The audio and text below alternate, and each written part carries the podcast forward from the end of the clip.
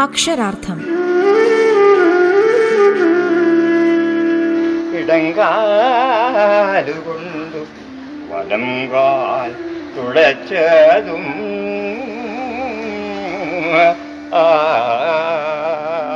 അയ്യപ്പ പണിക്കർ കവിതയുടെ ചാരുരൂപം.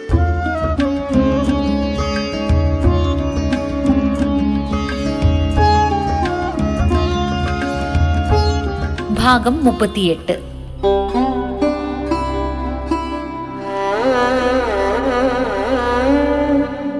അയ്യപ്പപ്പണിക്കരുടെ ഇന്നുവരെയുള്ള കവിതകളെ മുൻനിർത്തി ചിന്തിച്ചാൽ അവ വികാരത്തിന്റെ മധുരം പുരട്ടാതെ നിരന്തര പരിണാമങ്ങൾക്ക് വിധേയമായി എന്തിനേയും ഉൾക്കൊള്ളാനും എങ്ങനെയും ആവിഷ്കരിക്കാനുമുള്ള സ്വാതന്ത്ര്യമാണ് നിലനിർത്തിയത്.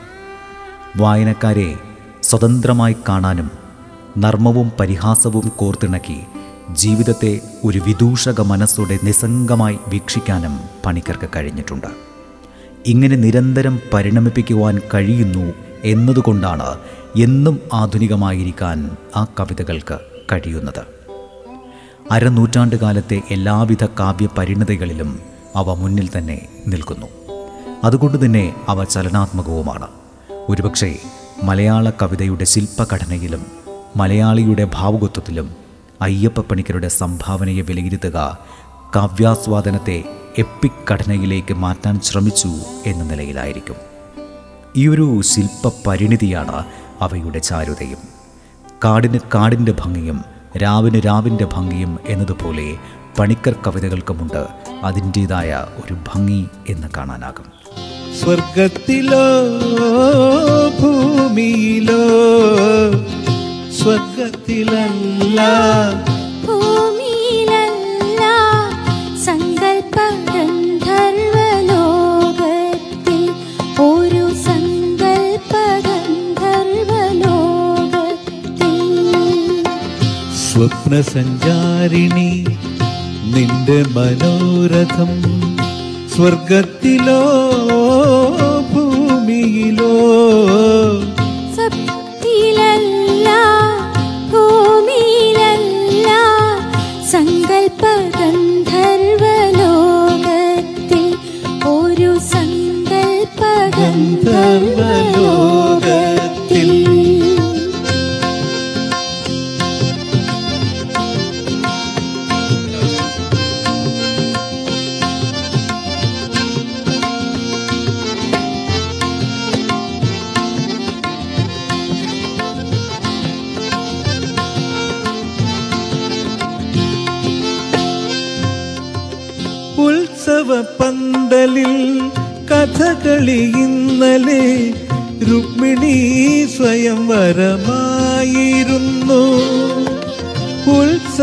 പന്തലിൽ കഥകളി ഇന്നലെ രുക്മിണി സ്വയംവരമായിരുന്നു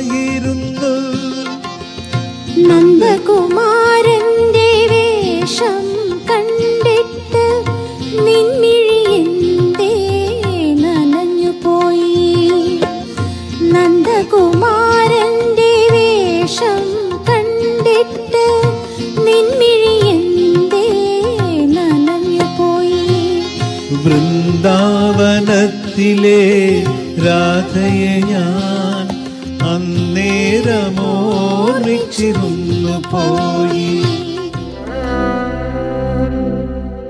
അയ്യപ്പ പണിക്കരുടെ തീർത്തും ഇതിഹാസ തുല്യമായ ഒരു രചനയാണ് ഗോത്രയാനം എന്ന കവിത. സമകാലീന സാഹിത്യത്തെ ഭരിച്ചു കാണുന്ന ലഘൂകരണ പ്രവണതയിൽ നിന്നും വ്യത്യസ്തമായ അതിസ്ഥൂലമായ സാഹിത്യത്തിന്റെ ഉയർത്തെഴുന്നേൽപ്പ് പല ഭാരതീയ സാഹിത്യത്തിലും കാണാനാകും. ഗോത്രയാനം എന്ന ഈ ഇതിഹാസ തുല്യമായ കൃതിയുടെ ലക്ഷണം അതിന്റെ ദൈർഘ്യത്തിലോ കാവ്യസംഗീതത്തിലോ ആകൃതിയിലോ അല്ല. മറിച്ച് അതിന്റെ ധീരോദാത്ത പ്രമേയത്തിലും അർദ്ധപ്രാപഞ്ചികതയിലും ലൗകികതയിലുമാണ് സ്ഥിതി ചെയ്യുന്നത്. മനുഷ്യൻ തന്റെ വീരോചിത കർമ്മങ്ങളിലൂടെ ദുരിതങ്ങളെ അതിജീവിക്കുന്ന ഒരു ബൃഹത്തായ കഥയാണ് ഇത്. മനുഷ്യ ചരിത്രത്തിന്റെ സാക്ഷികളായി നിൽക്കുന്ന നദികൾ മലകൾ സൂര്യൻ ചന്ദ്രൻ താരകൾ എന്നിവയെ പശ്ചാത്തലമാക്കിയാണ് ഈ കഥ മെനഞ്ഞെടുത്തിരിക്കുന്നത്. ഈ കവിതയുടെ ഐതിഹാസിക സ്വഭാവത്തെ വർദ്ധിപ്പിക്കുന്നത് നമ്മുടെ പ്രാചീന കൃതികളോട് തുലനം ചെയ്യാവുന്ന അതിന്റെ ഭാഷാ പ്രയോഗവും ലയവും ബിംബരചനയുമാണെന്ന് കാണാനാകും.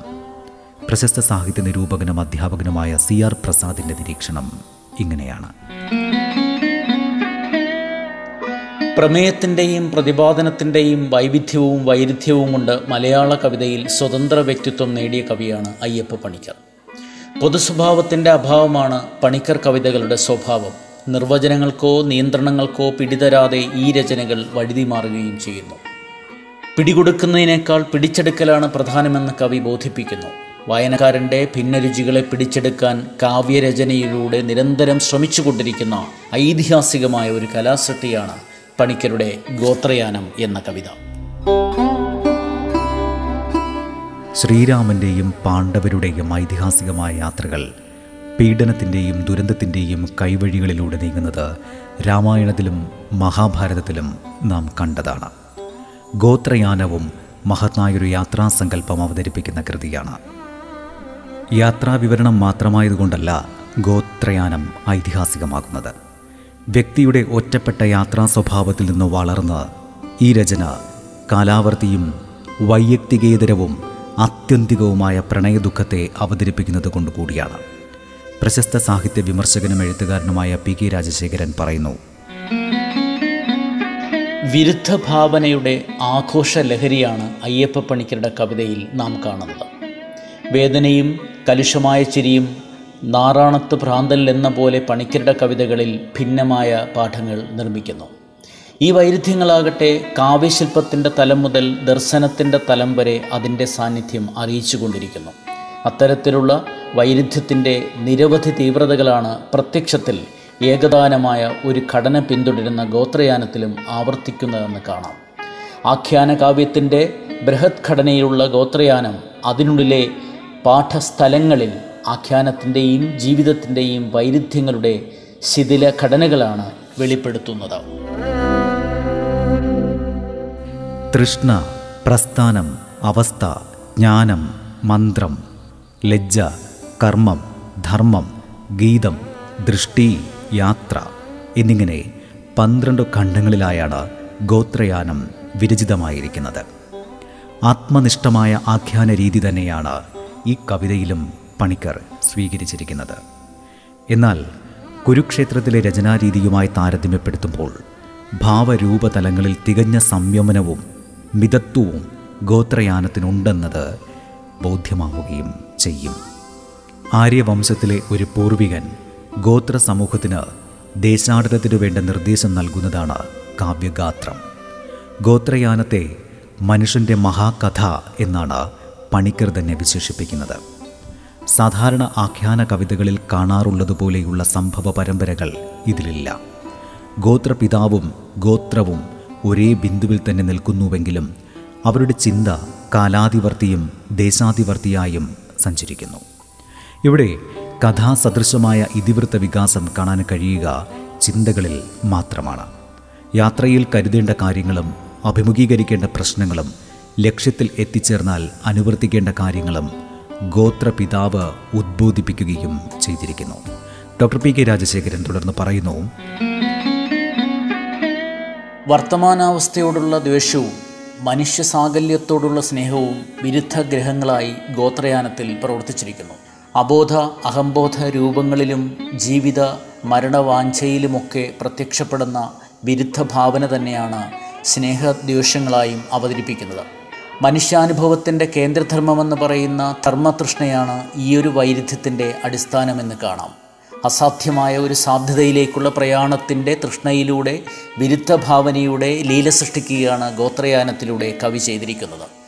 സമസുന്ദര ലോകങ്ങളെക്കുറിച്ചുള്ള തൃഷ്ണ പുലർത്തിയ പ്രത്യയശാസ്ത്രങ്ങളുടെ ഭയപ്പെടുത്തുന്ന തകർച്ചയുടെ പശ്ചാത്തലത്തിലാണ് നാം ഈ കവിത വായിക്കേണ്ടത്. ഉട്ടോപ്പയിൽ നിന്നും താഴോട്ട് മടങ്ങുന്ന പക്ഷി ഏത് ജില്ലയിൽ വിശ്രമിക്കും എന്ന നമ്മുടെ കാലത്തെ മനുഷ്യ പ്രശ്നത്തിന് ഉത്തരം കാണാൻ കവിത ശ്രമിക്കുകയും ചെയ്യുന്നുണ്ട്. വ്യഥയിൽ നിന്നും വീര്യം കൊണ്ടുയരുന്ന താളത്തിൽ പാടുന്ന ഗോത്രയാനം ജീവിത വൈരുദ്ധ്യങ്ങളുടെ മുറിവിനെ കവിതയിലേക്ക് വിവർത്തനം ചെയ്തിരിക്കുന്നു. അക്ഷരാർത്ഥം ഇടവേളയ്ക്ക് ശേഷം തുടരും. റേഡിയോ കേരളയിൽ നിങ്ങൾ കേട്ടുകൊണ്ടിരിക്കുന്നത് അക്ഷരാർത്ഥം. ഗോത്രയാനം എന്ന കവിത മാനവ സംസ്കാരത്തിന്റെ നിത്യഭാസുരമായ ജീവിതഗതിയെക്കുറിച്ചുള്ളതാണ്. നരവർഗം അതിന്റെ മൂലത്തറവാട്ടിൽ നിന്ന് ദക്ഷിണോന്മുഖമായി ആര്യാവർത്തത്തിലേക്ക് മഹാപ്രസ്ഥാനം ആരംഭിക്കുന്നതിന്റെ തലേനാൾ കുലകൂടസ്ഥർ നൽകുന്ന സാരോപദേശങ്ങളും നിർദ്ദേശങ്ങളുമാണ് ഈ കവിതയെന്നാണ് സങ്കല്പിക്കപ്പെട്ടിരിക്കുന്നത് പിറ്റേന്ന് സൂര്യൻ ഉദിക്കുമ്പോൾ ഏതു വിഘ്നത്തെയും തട്ടി നീക്കി യാത്ര പുറപ്പെടുക എന്നതാണ് നിശ്ചയം. ദുഃഖത്തെ കൈമുതലാക്കിയും മൃത്യുവിനെ അഗണ്യമാക്കിയും ഇടറാതെ മുന്നേറണം. ചഞ്ചലമാണ് മനുഷ്യാവസ്ഥ. രസങ്ങളും അല്പരസങ്ങളും കൊണ്ട് അത് കലുഷിതമാകും. അവയിലൊന്നും തന്നെ മനസ്സുവക്കാതെ ധ്യാനനിഷ്ഠതയോടെ മുന്നേറേണ്ട മഹായാനത്തിന്റെ മന്ത്രവും യജ്ഞവും കർമ്മകൗശലമാണ്. എത്തുന്നിടത്ത് എത്തി നിന്നുകൊണ്ട് വരാനുള്ളതിനെ കിനാവ് കാണുക ഇതാണ് കരണീയമായിട്ടുള്ളത്. അയ്യപ്പ പണിക്കരുടെ ഗോത്രയാനത്തിൽ നിന്ന് കുറുക്കിയെടുത്താൽ കിട്ടുന്നത് ഇതാണ്. ഗോത്രയാനം ചിലർക്കെങ്കിലും മനുഷ്യരാശിയുടെ അനന്തമായ യാത്രയുടെയും അന്വേഷണത്തിന്റെയും രൂപകമാകാം. വിരോചിത കർമ്മങ്ങളിലൂടെ ദുഃഖങ്ങളെ അതിജീവിക്കാനുള്ള ഉദ്ബോധനമാവാം. സ്നേഹത്തിന്റെയും ബന്ധപ്പെട്ട മൂല്യങ്ങളുടെയും സംസ്ഥാപനമാകാം. എന്നാൽ ചിലർക്കാകട്ടെ അത് ജീവിതത്തിന്റെ വ്യാഖ്യാനമാണ്. അതിന്റെ സത്തയാണ്. എത്രയോ വർഷങ്ങളായി ഗോത്രത്തലവൻ അവരോട് മന്ത്രിച്ചു കൊണ്ടിരിക്കുന്ന ജീവിതസാരത്തിന്റെ ഭാഷ്യമാണ്. ഏകാന്തതകളിൽ അരിച്ചെത്തുന്ന വേദനകളെയും ദുഃഖങ്ങളെയും സ്നേഹമാക്കി കരുണയാക്കി മാറ്റുന്ന ഗോത്രഗീതമായി ഈ കൃതി മാറുകയാണ്. എങ്കിലും ചിലപ്പോൾ അവരറിയാതെ തേങ്ങിപ്പോകുകയും ചെയ്യുന്നുണ്ട്. ഒരു സൂര്യോദയം പാത്തുകൂമ്പും ഹൃദയത്താമര. അതിന്നിതകളോരോന്നും മുറിവേൽക്കുന്ന സ്നിഗ്ധത. ഓരോ വാക്കുമൊരമ്പായി പിളർന്നുള്ളിൽ കടന്നകത്തളിരിൽ രക്തബിന്ദുപോൽ ഉറകൂടുന്ന വേദന. ചന്ദനത്തിൻ കുളിർമാറാ മൃദുചന്ദ്രിക കൂടി ഓറവീത്തുന്നൊരല്ലിപ്പൂം കരളിൽ മൗന സാന്ദ്രത. ഈ സ്നിഗ്ധതകളില്ലാതെ നമുക്കില്ലൊരു ജീവിതം. നടപ്പിൽ വീണ്ടും മർമ്മങ്ങൾ അത് മൃത്യുഞ്ജയൗഷധം യാത്ര ചെയ്തെത്തിടും തെക്കിൽ നിരന്തര പുനർജനി. അയ്യപ്പ പണിക്കരുടെ ഗോത്രയാനം എന്ന ഈ ബൃഹത് കാവ്യം സ്ഥൂലമായ അംശത്തിൽ മനുഷ്യവർഗത്തിന്റെ മഹാകഥയുടെ നാവേറുപാട്ടാണ്. അതേസമയം സൂക്ഷ്മാർത്ഥത്തിൽ ജീവാത്മാവിന്റെ നിത്യശുദ്ധമുക്തമായ പരമാത്മസ്വരൂപത്തിലേക്കുള്ള ചിരന്തന യാത്ര കൂടിയാണ് താത്വിക ഭൂമിയാണ് ഈ ഒരു കവിതകളുടെ ചൈതന്യമായി വർത്തിക്കുന്നത്. ഇത്തരമൊരു രചന സർവസാധാരണമല്ല. കാരണം പുരുഷാർത്ഥമായ ഒരു ചതുഷ്ടയത്തിന്റെ ആര്യസംസ്കാരം സിരകളിലുണരുന്ന ചതുർവേദിയായ ഒരു കവിക്ക് മാത്രമേ ഇപ്രകാരമൊരു സൃഷ്ടിക്ക് സാധിക്കുകയുള്ളൂ. ദേശകാലങ്ങൾക്കതീതമായി വർണഭേദങ്ങൾക്കുപരിയായി പച്ചയായ ജീവന്റെ യാത്ര സമർത്ഥമായാണ് ഈ ഒരു കവിതയിൽ അവതരിപ്പിച്ചിരിക്കുന്നത്. വ്യക്തിയിൽ നിന്നും ഗോത്രത്തിലേക്ക് വികസിക്കുമ്പോഴും ജീവിതയാത്രയുടെ ഏകതാനത നഷ്ടപ്പെടുന്നില്ല. ജീവന്റെ ചരിത്രം എന്നും എവിടെയും സമാനമായാണ് തുടരുന്നത്. ഈ രചനയുടെ ആന്തരിക ഘടന ബാഹ്യതലവുമായി ബന്ധിപ്പിക്കുമ്പോൾ കിട്ടുന്ന സന്ദേശമാണിത്. ഗോത്രയാന ദർശനത്തിൽ സർവകാലികത നൽകുന്നതും അതിന്റെ ആന്തരിക ഘടനയാണ്. അതുകൊണ്ട് തന്നെയാണ് ഗോത്രയാനം ഒരു ഇതിഹാസ കാവ്യമായി മാറുന്നത്.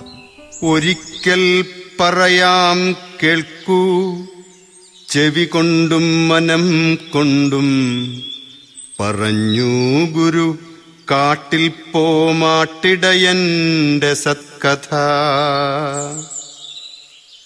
പണ്ടൊരിക്കൽ നടന്നെന്ന പോലെ ചൊല്ലാം പഴങ്കഥ കണ്ടും കേട്ടുമിരിക്കുമ്പോൾ സംഭവിച്ചെന്നു തോന്നിടും. മറ്റുള്ളവർ നടന്മാരാണെങ്കിലും നാം അതിൻരസം പറ്റി നിൽക്കുന്നു ഭാവത്താൽ ഭാവനാനുഭവത്തിനാൽ. പണ്ടൊരാട്ടിടയൻ കാലിക്കോലുമായി തൻ മൃഗങ്ങളെ പുല്ലുമേടുകൾ തേടിക്കൊണ്ടലയാൻ വിട്ടലഞ്ഞ നാൾ. ഒരു ഭൂതമവൻ മുന്നിൽ വന്നു നിന്നു പറഞ്ഞു പോൽ നിനക്കാടുകളുള്ളത്ര പുല്ലു ഞാൻ തന്നിടാമടോ. എനിക്കു ദിവസം തോറും നീയൊരാടിനെ നൽകുക. അടുത്തു വന്നു നിൽക്കുന്ന കുഞ്ഞാടിൻ വിളി കേൾക്കവേ വേണ്ട വേണ്ടതു പാടില്ലെന്നവൻ ഭൂതത്തൊടോതി പോൽ. ഭൂതം മറഞ്ഞവാറേറെ മനശ്ചാഞ്ചല്യമോടവൻ പുല്ലു തേടിയലഞ്ഞേതോ മരുഭൂമിയിലെത്തിനാൻ. അവിടെ വെള്ളവും കിട്ടാതലഞ്ഞോടിക്കിതയ്ക്കവേ അടുത്തു ചെന്നാനൊരു രൂപം പാതി പക്ഷി മൃഗം പാതി.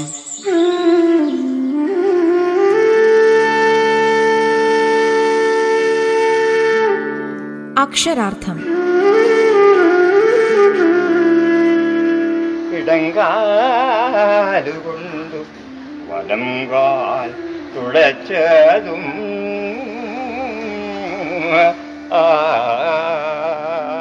അയ്യപ്പ പണിക്കർ കവിതയുടെ ചാരുരൂപം. രചന പി എൽ വിജയകുമാർ. ശബ്ദ സാന്നിധ്യം ഹിഷാം അബ്ദുൽ സലാം. ഗായത്രി ശബ്ദമിശ്രണം ഡേവിസ് ആന്റണി. അവതരണം ആഖ്യാനം ഉണ്ണി പ്രശാന്ത്.